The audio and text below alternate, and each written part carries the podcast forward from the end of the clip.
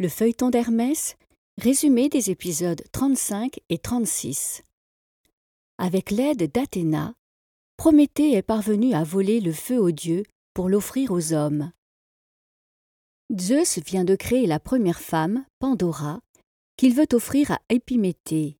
Mais Prométhée, qui se méfie, a fait promettre à Épiméthée de n'accepter aucun cadeau venu des dieux.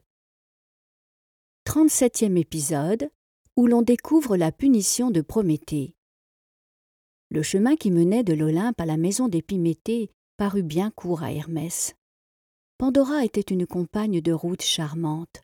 Elle posait mille questions sur le monde qui l'entourait, et Hermès était très heureux de lui avoir offert cette curiosité. Lorsqu'ils arrivèrent près de chez Épiméthée, Hermès regrettait de devoir se séparer de Pandora. Mais il avait une mission à remplir. Il lui demanda de l'attendre à quelques mètres de la maison et se dirigea vers la porte d'entrée. Épiméthée s'avança sur le pas de sa porte pour accueillir le messager de Zeus. Bienvenue, Hermès. Qu'est-ce qui t'amène dans ma maison? lui dit-il. Je t'apporte un cadeau de la part des dieux de l'Olympe, répondit le messager. Aussitôt, Épiméthée perdit son sourire et s'affola. Il bredouilla. Non, non, merci, grand seigneur, mais je ne puis accepter votre cadeau. Et pourquoi donc?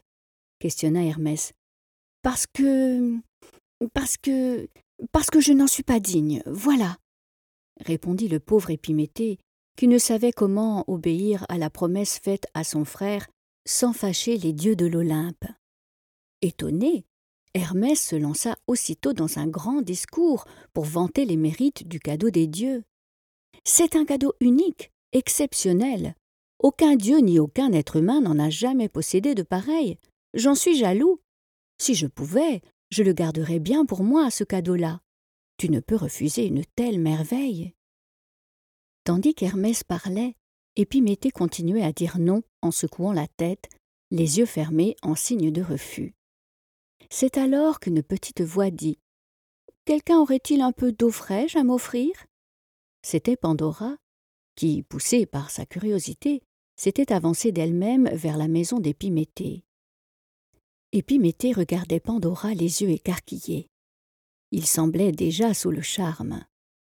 Pandora lança un clin d'œil complice à Hermès, tout en s'inclinant devant Épiméthée pour le saluer. Alors, Comment trouves-tu le cadeau que les dieux t'ont préparé? demanda Hermès d'une voix malicieuse. Je. J'accepte bredouilla Épiméthée, qui se dépêchait de faire entrer Pandora et courait lui chercher de l'eau fraîche. Hermès fit un petit signe d'adieu à Pandora et repartit, mission accomplie. Tout en volant vers l'Olympe, il se demandait pourquoi Zeus avait fait ce cadeau à Épiméthée. Il n'allait pas tarder à le découvrir. Mais auparavant, une surprise désagréable l'attendait. Il survolait une haute chaîne de montagnes appelée le Caucase lorsqu'il vit une masse sombre, inhabituelle, qui semblait comme accrochée à l'un des sommets. Il fit un petit détour pour voir de quoi il s'agissait, et ce qu'il découvrit fut un terrible choc. Prométhée était enchaîné là, presque nu, à cette montagne. Ses cheveux longs lui couvraient le visage. Son corps martyrisé par les chaînes était exposé au vent glacé. Zeus venait de se venger. Prométhée lui avait désobéi deux fois de suite, il l'avait condamné à être ainsi enchaîné à cette montagne pour toujours. Soudain, une ombre gigantesque s'approcha du titan enchaîné. C'était l'aigle royal de Zeus. Le féroce animal se posa sur Prométhée et se mit à lui dévorer le foie avec son bec. Hermès était si bouleversé qu'il n'arrivait plus à voler. Des larmes coulaient sur son visage. Le vent balaya les cheveux de Prométhée, et Hermès découvrit le visage du titan enchaîné. Lui ne pleurait pas. La douleur le faisait grimacer, mais il gardait une figure noble et fière. Malgré tout, Zeus n'avait pas réussi à vaincre Prométhée. L'aigle s'éloigna. Hermès vit que le foie de Prométhée repoussait aussitôt. Il comprit que chaque jour l'aigle revenait dévorer le foie du titan enchaîné. une grande tristesse l'envahit. Qui allait désormais veiller sur l'avenir des hommes? 38e épisode où la curiosité de Pandora déclenche une catastrophe. Oubliant toutes les promesses faites à Prométhée, Épiméthée avait donc accepté le cadeau des dieux. À peine avait-il vu Pandora qu'il en était tombé amoureux. Il fit célébrer très rapidement son mariage avec la jeune femme. Pandora était joyeuse du matin au soir, et son mari était ravi d'avoir accepté ce cadeau des dieux. Dès son arrivée, la jeune femme avait fait le tour de la maison, inspectant toutes les pièces, se faisant présenter toutes les réserves d'huile, de blé et de vin. Elle poussait des cris de joie devant chaque nouvelle découverte. Une jolie étoffe couvrant son lit, une délicate poterie posée sur sa table. Épiméthée était heureux de voir l'enthousiasme de sa femme. Lorsqu'ils arrivèrent à la dernière pièce de la maison, celle-ci était sombre, sans fenêtre. Une grande jarre était posée dans un coin, et le reste de la pièce était vide. Que contient cette jarre? demanda Pandora. Je n'en sais rien, répondit gravement Épiméthée. Elle appartient à mon frère Prométhée. Il m'a demandé de la conserver précieusement ici et m'a fait jurer de ne surtout jamais laisser personne l'ouvrir. Et tu n'as jamais eu envie de jeter juste un petit coup d'œil à l'intérieur? S'étonna la curieuse Pandora. Épiméthée prit un air effrayé. Certainement pas. Prométhée est très sage. Je lui ai promis, je tiens ma promesse. Tout en disant cela, il se souvint qu'en épousant Pandora, il avait déjà trahi une autre promesse faite à son frère. Mais cela, Pandora l'ignorait. Mal à l'aise, il fit jurer à Pandora de ne jamais chercher à ouvrir cette jarre. La jeune femme promit, jura. Épiméthée quitta la pièce rassurée. Des jours et des jours passèrent.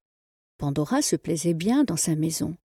Mais elle était pleine de curiosité et mourait d'envie de savoir ce que contenait la jarre mystérieuse.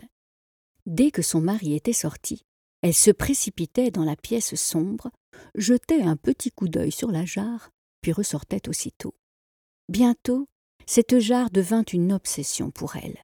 Sa curiosité la tenait éveillée la nuit. Elle imaginait toutes sortes de choses à l'intérieur. Une fois, elle dit à son mari Et si cette jarre contenait des richesses incroyables, des bijoux ou bien de l'or? C'est peut-être pour cela que ton frère t'a interdit de l'ouvrir.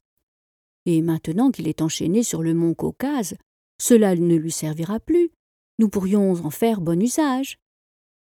Mais Épiméthée se mit en colère et refusa d'entendre ce discours. Une autre fois, elle lui dit Peut-être que la jarre de ton frère contient un vin si exquis qu'il voulait le garder pour le boire tout seul. Pandora était maligne, car elle savait que son mari adorait le vin. Mais là encore, Épiméthée ne céda pas. Un matin, comme tous les matins, elle se glissa dans la pièce sombre. Elle emportait toujours avec elle une lampe à huile qui répandait une lumière tremblotante dans la pénombre. Elle s'approcha une nouvelle fois de la jarre et passa ses mains sur les flancs rebondis. Comme Athéna avait eu la bonne inspiration de la doter de l'intelligence, Pandora réfléchissait avant d'agir. Mais ce matin-là, l'intelligence fut moins forte que la curiosité qu'Hermès lui avait offerte. Je vais juste soulever un instant le couvercle et vite le refermer. Personne n'en saura rien, se dit-elle. D'une main tremblante d'excitation, elle tenta d'ôter le bouchon qui fermait la jarre. Elle dut s'y reprendre à deux fois.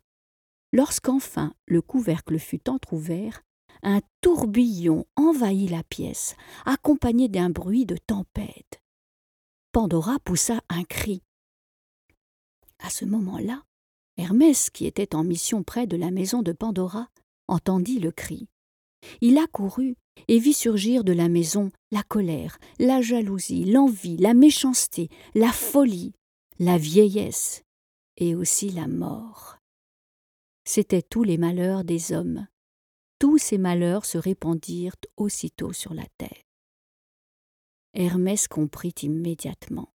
Le prudent Prométhée avait enfermé tout ce qui pouvait causer le malheur des hommes, mais Pandora venait de libérer toutes ses souffrances. Hermès entendit de gros sanglots venant de l'intérieur de la maison. Il entra et trouva Pandora dans la pièce au fond, effondrée sur le sol. La jarre était toujours là. Hermès s'en approcha et vit que Pandora avait refermé le couvercle. Y a-t-il encore quelque chose à l'intérieur? questionna Hermès. La jeune femme en larmes lui répondit. Lorsque je suis arrivée à remettre le couvercle, il ne restait au fond qu'une seule chose l'espérance. Hermès fut aussitôt un peu rassuré. Heureusement, les hommes ont conservé l'espérance. Ils arriveront donc toujours à s'en sortir face à leur malheur, pensa-t-il. Il s'agenouilla auprès de Pandora et tenta de la consoler. Un peu plus tard, il reprit le chemin de l'Olympe. Mais son regard était bien mélancolique. Que pouvait penser Prométhée, là-haut sur son rocher, du sort des hommes? À suivre. À demain les petits loups.